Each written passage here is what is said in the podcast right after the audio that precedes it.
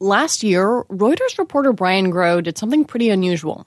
He contacted a body broker, which, yes, is what it sounds like. And so we sent out some requests in my name with my email address and my company. And indeed, the broker in Tennessee ultimately sold us uh, a spine and two heads. I'm Lizzie O'Leary, and this is Marketplace Weekend, where the economy meets real life. And this is not a Halloween story, but a real investigation into what happens when people or their loved ones donate a body to science and what comes next. We are going to get to Brian Grow and that story later in the show. But we're going to start with a different kind of story about health insurance. Open enrollment starts November 1st for both folks who get coverage through work or in other ways. That includes people who buy coverage on healthcare.gov or state run exchanges. And since the Affordable Care Act went into place, the government has spent millions of dollars advertising how to do that. ads matter. Pinar Karaca-Mandic teaches healthcare finance at the University of Minnesota. She studied Obamacare TV ads and found that people responded best to ads that had a simple message. Go get enrolled, but also directing them where to get enrolled, like the state based marketplaces. A government memo from January backs that up. It says paid outreach brought in 37% of enrollments. But the Trump administration says the government hasn't gotten the bang for its buck that it wants and slashed outreach money by 90% from $100 million to $10 million. Lori Lodes led outreach for the ACA during the Obama administration. Welcome to the show. Thank you very much. You ran advertising for the ACA under the Obama administration. Setting politics aside, what is an efficient use of money in terms of how to advertise the ACA? Sure. So, what we found was that television was the number one driver of enrollment, which hmm. was not what we expected. We really thought digital advertising was going to be the most effective thing. But television helps drive all of the other sort of outreach channels that we would use. Do you know who television captured? I would be curious whether that targets older people. So it's interesting because it really has an effect across the board. Our goal was always to get as many people covered as possible, but we did pay special attention to those who are young and healthy, right? The 18 to 34 year olds that really help strengthen the marketplace because it brings down cost for everybody. We really thought digital advertising was the place to be, but people yeah. still watch television. And I think it's important to recognize the types of programming that we were on. A lot of sports. We were very heavy in NFL Sundays uh, in playoff baseball. Um, and so we were really taking advantage of the programming that even young people would watch. What's the special sauce to reach young people? So, the most important thing is making sure that they have the information they need right? And that's one of the things that's challenging about this year. The cuts that have been made are going to disproportionately impact younger people. How so? They don't have November 1st, the start of open enrollment, penciled in on their calendar. They also don't know when open enrollment ends. The other piece of information that is critical for young people is they don't think that coverage is affordable for them. And so we used our advertising to talk a lot about the financial help that is available. Eight out of 10 people qualify for financial help. When you say eight out of 10 people qualify for financial help, can you expand on that a little bit? That's a strikingly high number. So, eight out of 10 people qualify for financial help that lowers their monthly premiums. So, this means that even though your premium might be X, the financial help lowers it to be a certain percentage of your income. One of the things we have seen since the Trump administration announced some of these cuts to the to the outreach budget um, is you know private insurers stepping up, running big campaigns why not let them step in? After all, it is in their best financial interest to be advertising their product. People don't want to feel like they're being sold something, especially when it comes to health insurance. So they're listening differently when they're hearing from a health insurer than when they're hearing from the federal government. Though the federal government is actually advertising, you know, a product. They're talking about, mar- yeah, yes, they're talking about marketing a product and marketing a service, but they don't have their finger on the scale for what plan you should choose. Hmm. I'd like to get your take on uh, something we've heard from the administration, which is, you know, the Obama administration doubled its advertising budget from $50 million to 100 million, but actually saw slightly lower enrollment uh, over the years where that happened, about 5% lower. What, what do you say to that? I mean, that, that's sort of the argument saying we don't need to put as much money behind this anymore. They are cherry picking the facts. The reality is, December 15th last year was the biggest day for enrollment in the history of the Affordable Care Act. The difference was in the last 10 days, the administration came in and they cut advertising. They cut outreach. They have the data that proves that advertising and outreach is critical to helping people sign up.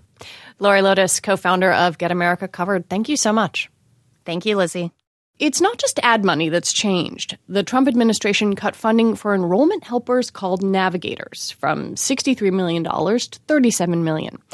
Take Care Utah, the larger of two navigator groups in Utah, had its funding cut by 60% this year and had to lay off half its navigators. Other states have seen cuts up to 80%, and some states have had no cuts at all. Randal Serr heads the Utah group. Welcome to the show. Absolutely, I'm happy to do it. Can you explain what being a navigator means? They go out into the community and find people that don't have health insurance and help them sign up. And, and a lot of the people that they end up working with have never had health insurance before or have a lot of questions about what a premium is or what a deductible is, those sorts of things. Tell me what happened uh, when you found out that the funding for navigators was going to go down this year.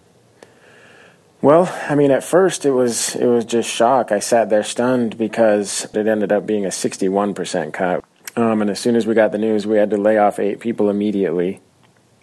The administration says that you know part of the reduction in funding was based on essentially how well navigators did the previous year. So, if an organization only met 40% of its enrollment target, it would only get 40% of its previous funding. I expected about a 25% cut based on how many people we projected to enroll and how many people we actually did enroll. Based on conversations we've had with our corollaries in other states, there's no consistency anywhere. What reason did they give you for your cut? They didn't give any sort of reason. What does that mean in terms of money? Like, where do you put your money when it's tight? We we used to have a, a pretty substantial budget to pay for ads, to pay for outreach we don't have that anymore. We have to really spend our grant money that we receive directly on the employees. One criticism from the administration when they look at, say, some of the navigators who didn't enroll that many people, $5,000 per enrollee, those are for the folks who enrolled about 100 people or less. What's the right amount of money to spend targeting each person? Right. Well, I mean, the simple answer is is that I, I kind of reject the premise because navigators do so much more than simply help somebody sign up and actually pay their first premium, right? So, for example, we'll, we'll sit down with somebody and help them apply through healthcare.gov. They'll get to the point of looking at the plans that are available to them, and then they say, Hey, I need to go home and talk to my spouse about this. And there's other people that give us a call on the phone and they just need it pointed in the right direction. There's other people that we encounter in the community that just don't know what they qualify for. Navigators don't just help people get to the point of actually enrolling. Navigators are the people that help them walk through that process. Randal Serr, Director of Take Care Utah at the Utah Health Policy Project. Thanks a lot. Thank you. We reached out to the Department of Health and Human Services for comment on what Serr had to say and this story in general. We got no response by deadline.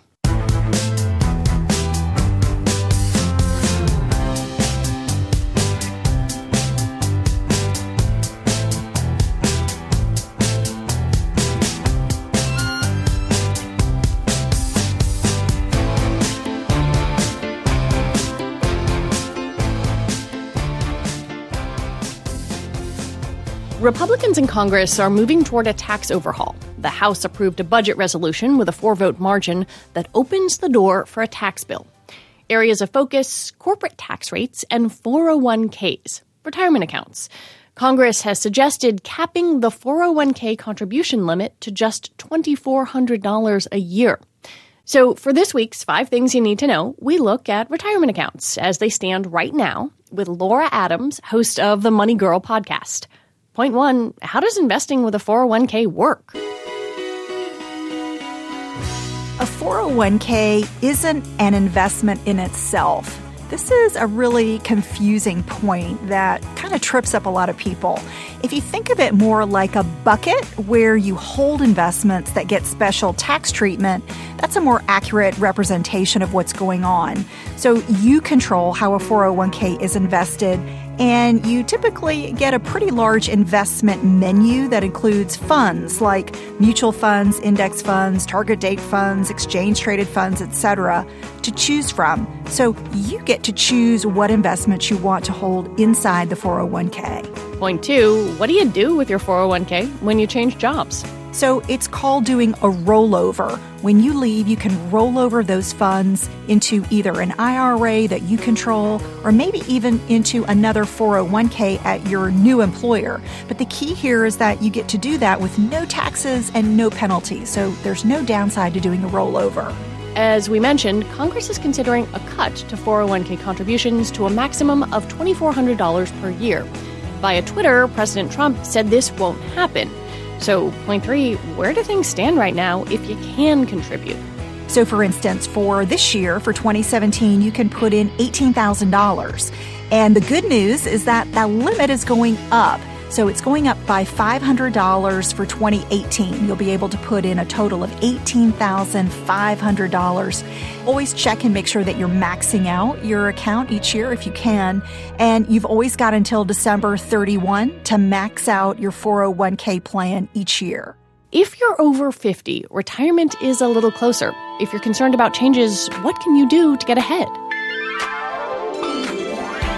These catch up contributions are $6,000 for both 2017 and 2018. So that means if you're 50 or older, you can put in $24,000.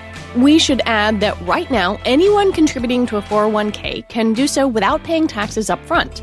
If Congress's plan goes through, this could change. So, are there other options to paying into a 401k? Here's point five.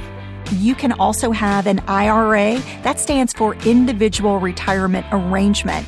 You can contribute to both types of accounts in the same year. You can even max both a 401k and an IRA out in the same year. However, when you contribute to both types of accounts, some or all of your contributions to a traditional IRA may not be tax deductible. That was Laura Adams, host of the Money Girl podcast, and you can read more on our website, marketplace.org. If you have a financial topic that you'd like explained, send us your five things suggestions. Just email us. We're weekend at marketplace.org.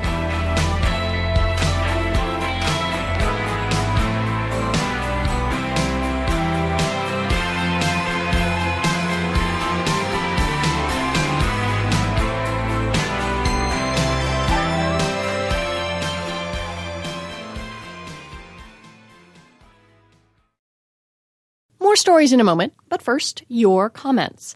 Last week, we had writer Elizabeth Dunn on the show talking about the decline of chain restaurants, your TGI Fridays, Applebee's, Buffalo Wild Wings, etc. On Facebook, Timothy Cleveland wrote, The middle class is who frequents these chains. The middle class is squeezed and doesn't have the money to spend. That's why chains like this are dying.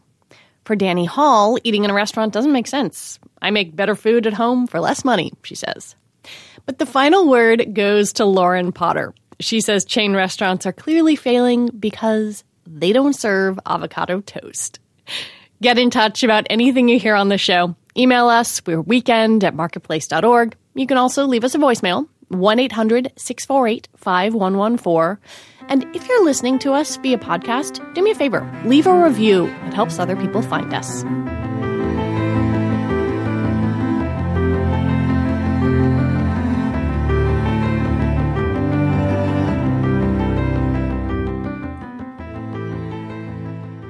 Now, a warning. We're about to tackle a subject some listeners may find disturbing.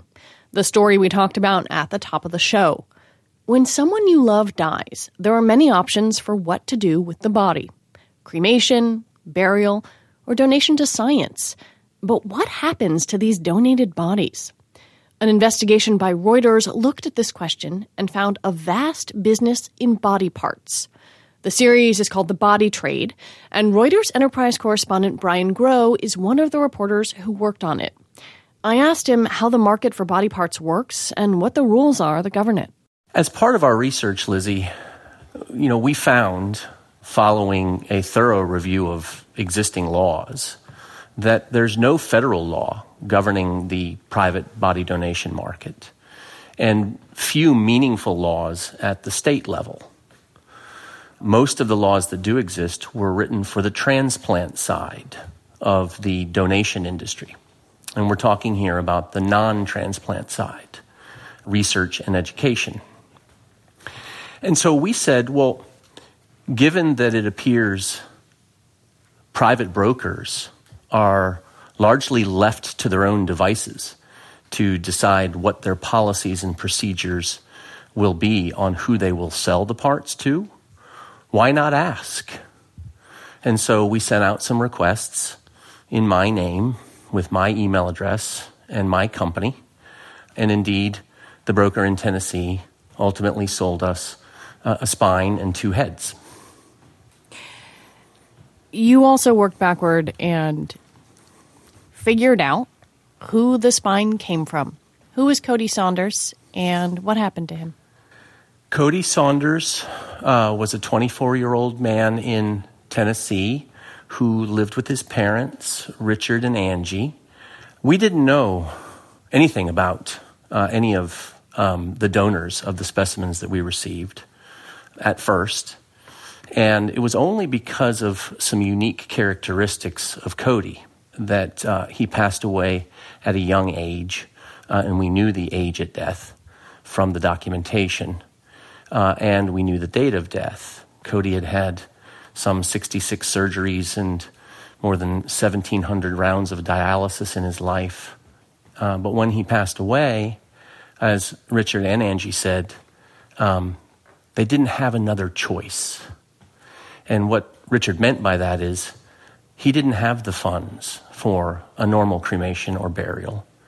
They had three days to have his body removed from the hospital.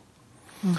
And it wasn't until the second day that uh, a relative came to them after identifying uh, the body broker, Restore Life, and said, you know, this is an option because it comes with a free cremation. What did and they think was going to happen to him? They made an erroneous assumption that there would just be skin samples, and at one point Richard said fluid taken. But that's not the case.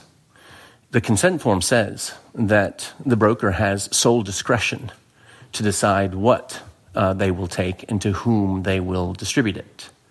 And unlike most other consent forms from brokers that we reviewed, and we reviewed uh, more than a dozen, this particular one did not say that there would be, uh, to use the industry term, disarticulation of the body, the removal of head, arms, and legs. So they didn't have a full understanding. So a body broker can just turn around and sell the parts. They can. That's the business model. When there are gaps in regulation in a market, in a niche, you know, entrepreneurs will identify the opportunity and uh, take advantage of it for as long as possible.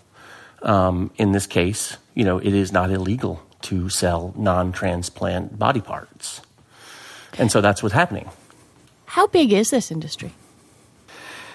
The data is really hard to come by. You know, despite the fact that there are a substantial number of firms, uh, some of them now quite large. Um, one, the largest broker, is receiving well over 5,000 bodies a year. There's a, lack of data on who's in the business, how many bodies they get, uh, and how many parts they distribute, and what they're paid for it we determined that in the last five years, the private market has received at least uh, 50,000 bodies and distributed uh, close to 200,000 parts. But those are almost certainly conservative figures because they're cobbled together from just a handful of states, four in total. For, for a little context, uh, I know this sounds a bit macabre, but what did a spine cost you, and, and how does that compare to an intact body? The spine cost $300 plus shipping. Uh, the heads cost $300 plus, plus shipping, but the shipping cost was a little higher.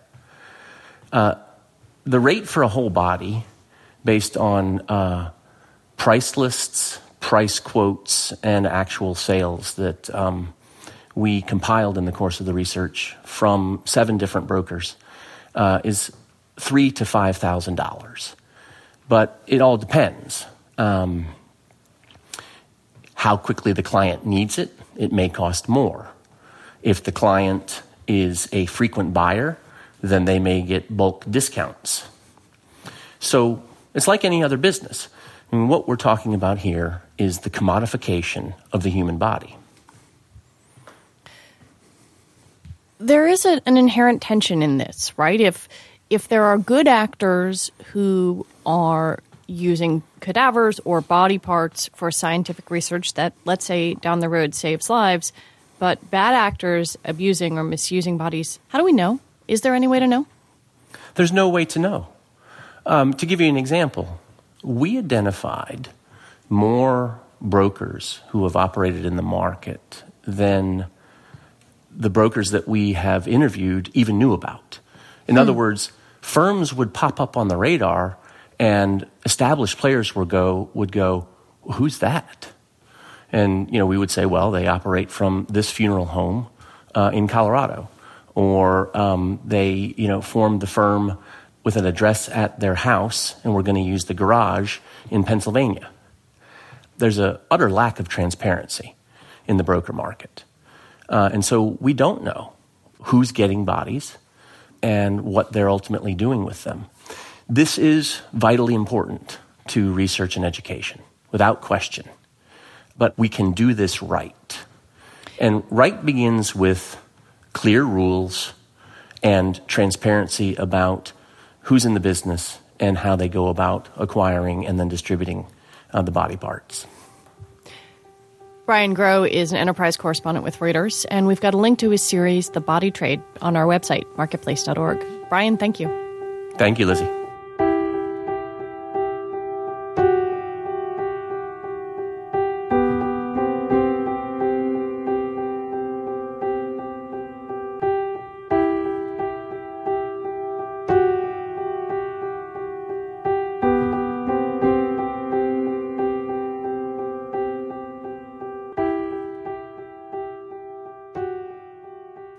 A different story about regulation. Cutting federal regulations is a big item on the to do list of Republican politicians in Congress. Ending the culture of overregulation. It's going to take more than a few months, but we have made a good start. And in the White House. Since taking office, I've signed one action after another to eliminate job killing regulations that stand in a way. That was President Trump and Speaker of the House Paul Ryan. But how did we become a regulatory state in the first place? That's what Krissy Clark from our Wealth and Poverty Desk is exploring in the new season of Marketplace's documentary podcast, The Uncertain Hour. Today, Krissy brings us the story of how one homemaker's life collided with the growing regulation of something very basic food. By the time Ruth Desmond was a grandmother in the 1970s, she'd earned a reputation as a powerful consumer activist in our nation's capital. Newspapers called her the quote, terror of Washington, who spit in the corporate eye. she did, but nicely. Ruth Desmond died in 1988 in her 80s, but this woman with the laugh, Janet Swager, knew her well, way before Ruth was a grandmother or a food activist. I'm her angel of a daughter. she always called me her angel. Janet was Ruth's only child. They were always close. Apparently, they had the same laugh. And growing up in the 1950s, Janet spent a lot of time with her mom in the kitchen of their small brick house in Arlington, Virginia. Janet still lives there now. She's 76. When you look at this room and picture your mom, what would she be doing in it? Where would she be? Oh, she'd be busy with her blender or her bread maker. You know, her, her oven would have a roast in it. My father always said he'd know that mother was ready to do him in if she served him a meal out of a box. And that was only kind of a joke. Ruth really did see food and cooking as matters of life and death because of something that happened in 1955. Ruth's husband, Gordon, Janet's dad, had come down with bladder cancer. He was young, in his 40s. I remember him going in for surgeries and all, and we'd go visit at the hospital. Before one surgery, Janet remembers, the doctors were talking about the general anesthesia they were going to use on her dad. Her mom overheard them and explained that he'd had a bad reaction to it in an earlier surgery. Stopped his heart for three minutes. Ruth said instead of general anesthesia, he needed a spinal block, but the doctors ignored her. So she actually rode the gurney into the surgical room. laying across his body saying you will not give him anesthesia. That's the kind of person she the was. kind of person she was. She was determined. So there you go. That was how she looked at everything. As for Janet's dad's cancer, fortunately, he got most of it out, cut, cut a lot of it out. But um, mother then wanted it to stay out because bladder cancer is one of those that can reoccur. And so Ruth started reading up on the latest science about cancer and its potential causes, which led her to these studies on the potential role of chemical additives and pesticide residues in food. Angie Boyce is a bioethicist at Johns Hopkins who's written about Ruth Desmond. She says Ruth started looking into the emerging science about these new chemicals that, in the last few decades, food manufacturers were adding to food, and studies that linked some of them to cancer in lab animals. The science was still uncertain, but it raised questions for Ruth about how safe the food was that she was feeding her family, and more importantly, who was supposed to be in charge of figuring out what was safe. And so, at that point, and I think, you know, this is so, like, this is so Ruth Desmond, she calls the FDA. They're named the Food and Drug Administration after all, so Ruth wants to know what they're doing about these chemicals. And they tell her, if you're interested in this, why don't you, you know, you're local. She was in Arlington, Virginia, remember, just down the road from the FDA. Why don't you attend this hearing we're going to have on food additives? And so Ruth does. The FDA was having these hearings on food additives because at the time, food was in the middle of a complete transformation, prompted by America goes to war. Peter Hutt teaches food and drug law at Harvard. Since the 1960s, he's been a lawyer for some of the biggest food companies around. During World War II, the food science industry went to work and totally changed the American food supply because they were making food to feed our troops all over the world. So that's how the food supply began to change. It became to be a processed food, an engineered food, if you will. When the war ended, the two biggest industries left standing in America were the chemical industry and the food industry. People were experimenting with all sorts of chemicals used to preserve foods. Suzanne Junod is a historian at the FDA. Honestly, no one knew if they were safe or not, in what amounts they might or might not be safe. And then, in early November of 1959, just before Thanksgiving, this happened. We interrupt this program for a special news bulletin. The FDA announced that inspectors had discovered a crop of cranberries contaminated with a weed killer known to cause cancer in animals. According to federal regulations, farmers were supposed to spray the chemical long enough before harvest that it had time to wear off the berries. But apparently, some bogs got sprayed too late. This was especially jarring for Ruth, Janet says, because father liked her to make her famous cranberry jelly from scratch. The government made a public announcement, warned that if you didn't know exactly where your cranberries came from, this year you should keep them off the Thanksgiving table. And the nation freaked out. Overnight, cranberries disappeared from store shelves. Some states banned the sale of cranberries altogether. Janet remembers her mom reading about it all in the paper. It was a scandal. They had sprayed the cranberries, and here they are laying out in the grocery stores. And then you find out what they've done to the food before it even gets to the grocery store. And she said, Oh my God, you know, I'm, I'm killing my husband when I think I'm trying to help him.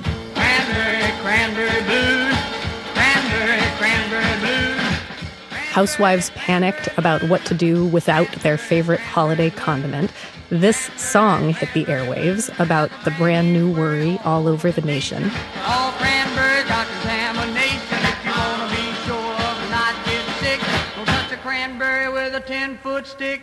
But the FDA got blamed for overreacting.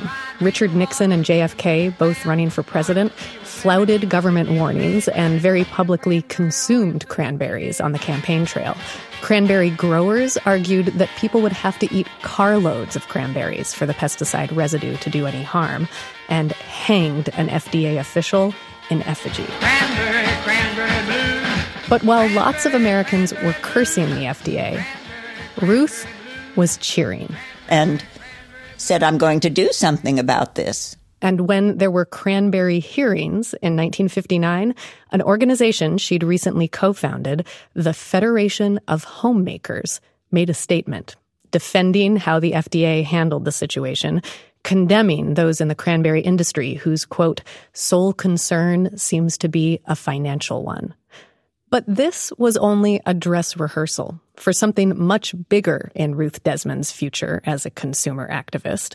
Ruth first got wind of this thing when she was sitting in an FDA office and noticed something on the desk. An announcement sparked by a covert action the FDA had recently executed on behalf of peanut butter. That was Marketplace's Krissy Clark. You can listen to The Uncertain Hour, and man, I really recommend it at our website, marketplace.org, or wherever you get your podcasts.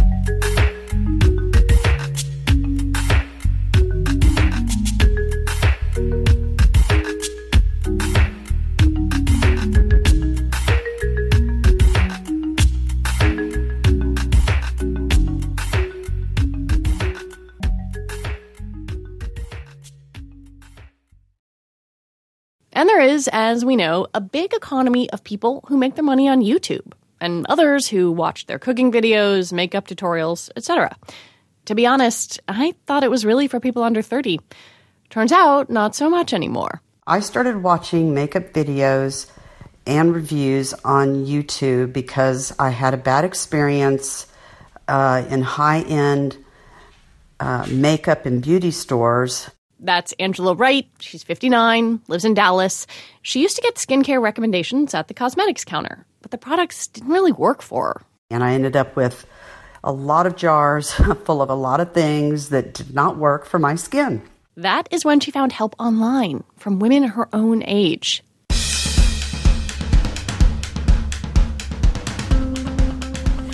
Hi, I'm Beth. Welcome to my new channel, 50 Plus Beauty. I've been here about three months on YouTube, and I. And today I am talking about makeup over 50. Well, beauty over 50. Welcome to 60 and Me and to my makeup uh, demonstration today. We refer to that part of the industry as mature beauty audience. That's Jackie Paulino from Pixability, a company that makes and researches ads on social media. Paulino says what her group calls mature beauty, her words, not ours, is part of something massive on social media. So the beauty industry is huge and continuing to grow. On YouTube specifically, it's 222 billion views across beauty and personal care on YouTube. It is, you know, bigger than fashion as well as consumer electronics. Video game and music videos are still the most watched, but according to Pixability, mature beauty has the fastest growing audience of the whole beauty video category. So that audience is um, growing really fast. It's actually outpacing the normal um, market. It has um, reached 104 million monthly views in, in 2017. Which, by Paulino's count, is nearly four times higher than the monthly views in the rest of the beauty video world. What Paulino and her group have seen is that people like Angela Wright want advice on anti aging skincare, Botox and fillers, ways to use concealer so it doesn't get all cakey and wrinkles. You know, things that younger YouTubers might not even think about. I started getting feedback from people that they were using my skincare routine, all the same stuff, would buy the exact same thing, and they were sending me these comments and private emails and everything. Oh my gosh, you've you've changed my skin. My skin is the best it's been in years. That's Angie Schmidt. She runs a YouTube channel called Hot and Flashy. Yes, it is what it sounds like a beauty and lifestyle channel for people over 50. It started five years ago and did not come screaming out of the gates. It was in the very beginning, it was like the crickets were chirping and nobody was watching because people in my age group just don't consider YouTube a vehicle for them. Um, so there wasn't a lot of feedback, but the feedback that I did get for the occasional person who happened to find me was, oh my God, I can't believe there's someone out here who's doing this. You go, girl, do more. But now Schmidt's channel has 250,000 subscribers. This is her full time job, and an influencer with Schmidt's audience size can make as much as six figures. I asked Schmidt how profitable her channel is. It can actually be fairly lucrative. I definitely make enough to buy everything that I need to buy to show people, you know, all the makeup and all the skincare and all the procedures that they want to see. And then to have some profit left over, you know, at the end of the day so that it's a business and I can live on it. One of the things I find really interesting is that you tend to use affiliate links and marketing rather than sponsored posts. Can you explain that decision and kind of how the monetary end of that works? Sure. Um, well, on YouTube specifically, there are kind of three revenue streams. So, one is the ads that they run over your videos, you make money on those. And then there's the affiliate links, as you mentioned, and those are when you link directly to a product in your video, uh, then people can click on that link and go over and buy it. So and if you say, I really like this cream and Yes. here's a you know link for it at Sephora. Yep. So that really goes into the becoming an influencer part is that when I really like something, then people do tend to go out and buy it. Uh, as you said, the third revenue stream, which is sponsorships, um, I don't really tend to do a lot of just because um, I think people in my generation are much more mistrustful and suspicious of things on the internet, I think. And so if you're taking sponsorships, which is basically a, a paid commercial for a product, you know, then people tend to not trust your opinion. And unfortunately, you know, I just did a sponsored video for a product, and I had a few people who unsubscribed because they were like, "Well, now you've gone commercial. I can't watch you anymore." And I'm like, "But, but, but I make a hundred videos a year, and I only took one sponsorship this year. So, you know, don't throw out the baby with the bathwater." But that's why I rely much more on affiliate uh, commissionable links. And what percentage do you make, say, on an affiliate link? You know, if I go buy an eye cream somewhere, what do you make off of that?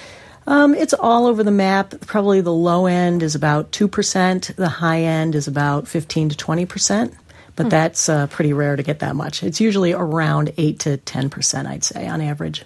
Okay, so I have to let you in on a staff debate that we were having. Um, I'm 41. My senior producer is also in her early 40s, and one of our younger staffers put put this on the calendar as like elder YouTube or mature beauty, or and we bo- both of us, of course, you know, screamed bloody murder about it. Um, because it was well over 35 is the mature beauty, you know, Right. industry.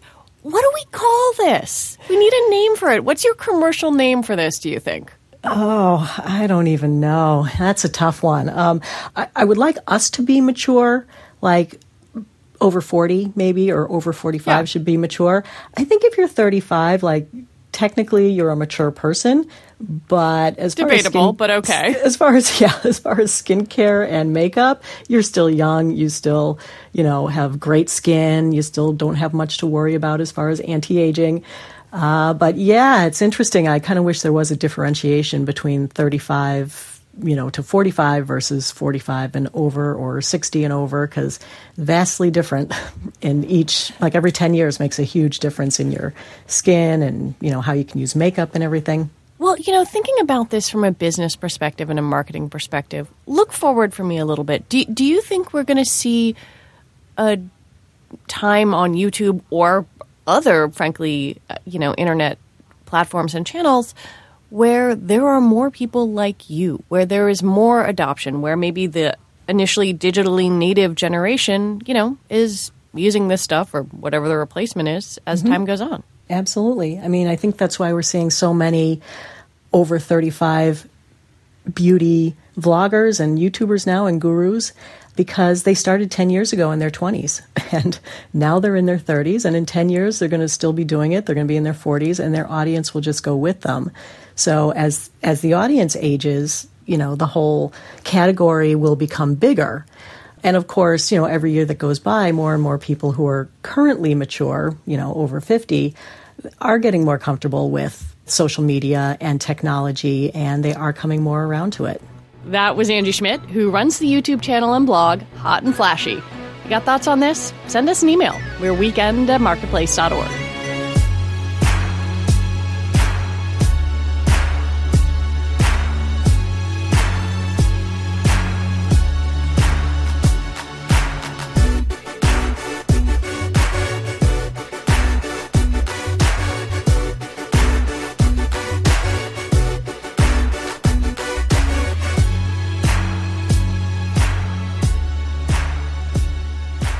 In another part of the tech world, there's a type of retail that blends e commerce with old school mail order subscription services a box.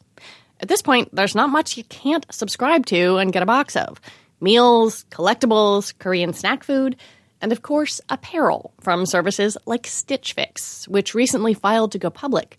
It's one of the first of these box companies to do so. The other big one is Blue Apron, and we'll get to why that matters in a moment. But first, a closer look at Stitch Fix.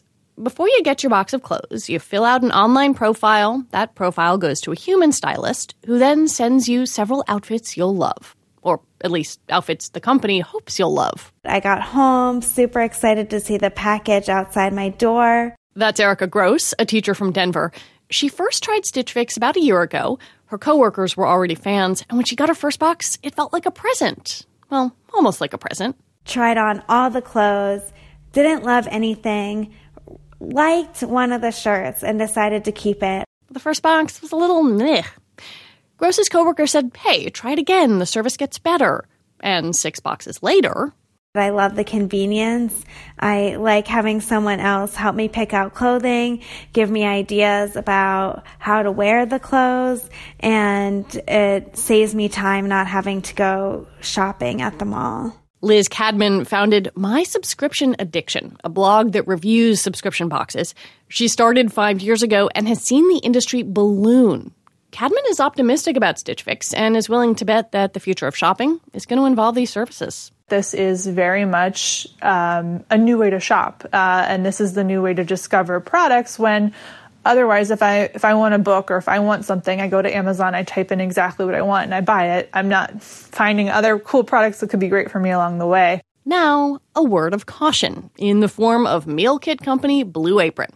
It went public last June, but less than 6 months later, the stock price is half where it was at the IPO, and the company announced it would cut 6% of its workforce. So, what happened? One thing when I think of Blue Apron is that they and Plated and HelloFresh all started around the same time and have been growing around the same rate. So they really have been dominating, trying to fight each other for that uh, market share. According to Cadman, the problem is that there was too much competition for Blue Apron. When we look at the future of the model itself, we begin to recognize that there isn't room for tons of these. There are room for many, but not unlimited numbers. That's Marshall Cohen. He's chief retail analyst at the market research company NPD Group. Cohen isn't a subscription box pessimist, but kind of the opposite. He sees boxes as a way for established retail companies to, you know, modernize. Today, the consumer loves the convenience of online. They love the surprise element of the box model, but they also love the ability to be able to discover new products. And that's an important component. So traditional retail is going to adapt this model as well. And that means an already crowded market is going to get more crowded. But instead of Stitch Fix just going head to head with other fashion startups, it'll have to compete with Nordstrom's, Macy's, companies that already have reputations. You know, if I subscribe to a small brand that's now going to deliver on the promise of giving me a package of product, uh, I might tend to believe that the bigger stores, the more established institutions, can handle it better. Cohen says the fashion industry is worth $222 billion, and box services count for roughly a billion of that. That means in order to get bigger, businesses like Stitch Fix probably need to evolve. So, does that mean we might see brick and mortar stores? Very likely we might. When we look at a lot of the larger successful online retailers and the pure play retailers, they're opening up retail outlets. They're opening up stores. So look at somebody like a Warby Parker. Look like somebody at an Amazon. Look at somebody like a Bonobos. Uh, and you begin to sit there and see they're creating retail presence. So what about you? You a box addict? Box opponent? Let us know. We're on Twitter at Marketplace WKND, and you can email us weekend at marketplace.org.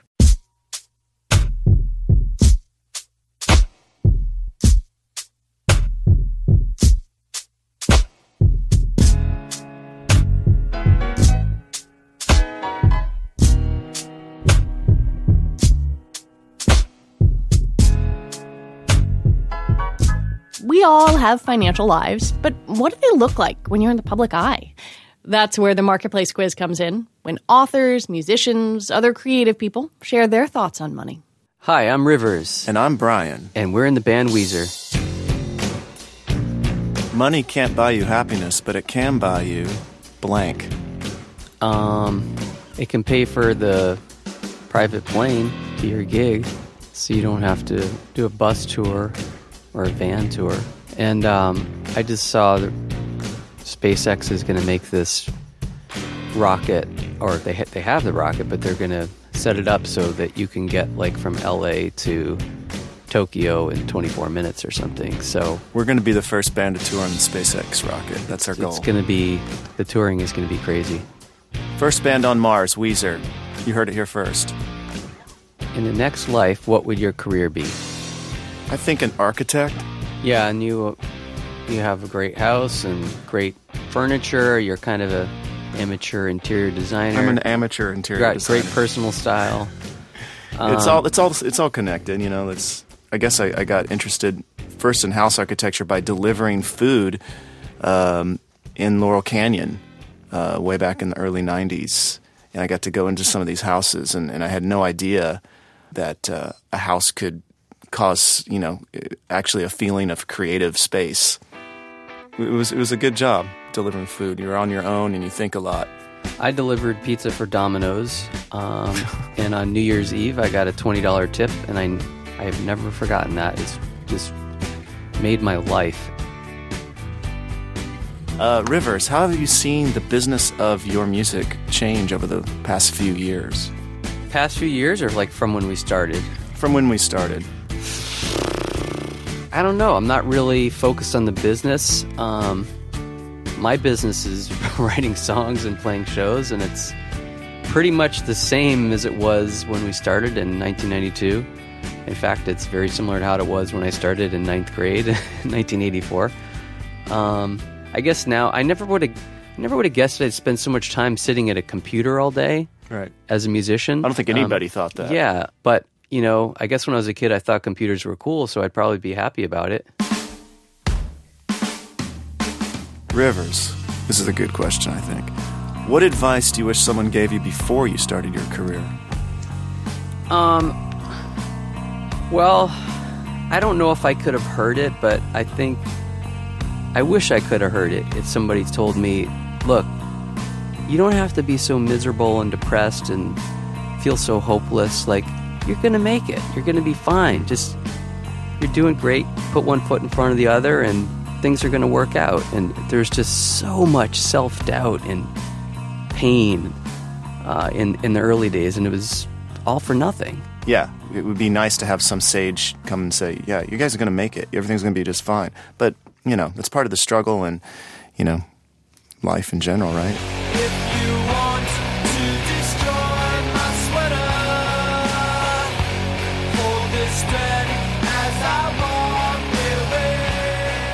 That was Brian Bell from Weezer, along with his bandmate Rivers Cuomo. Their new album is Pacific Daydream, and that Marketplace quiz was produced by Haley Hirschman. If you want to check out some past quizzes, go to our website, marketplace.org, and just search for the Marketplace quiz.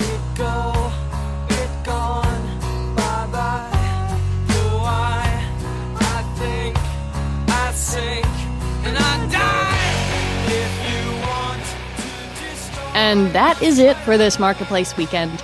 The show is produced by Peter Balonon Rosen and Eliza Mills, with help this week from Sean McHenry.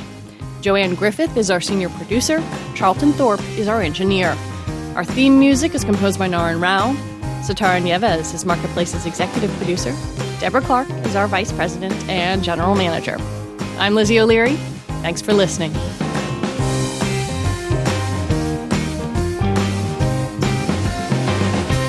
This is APM.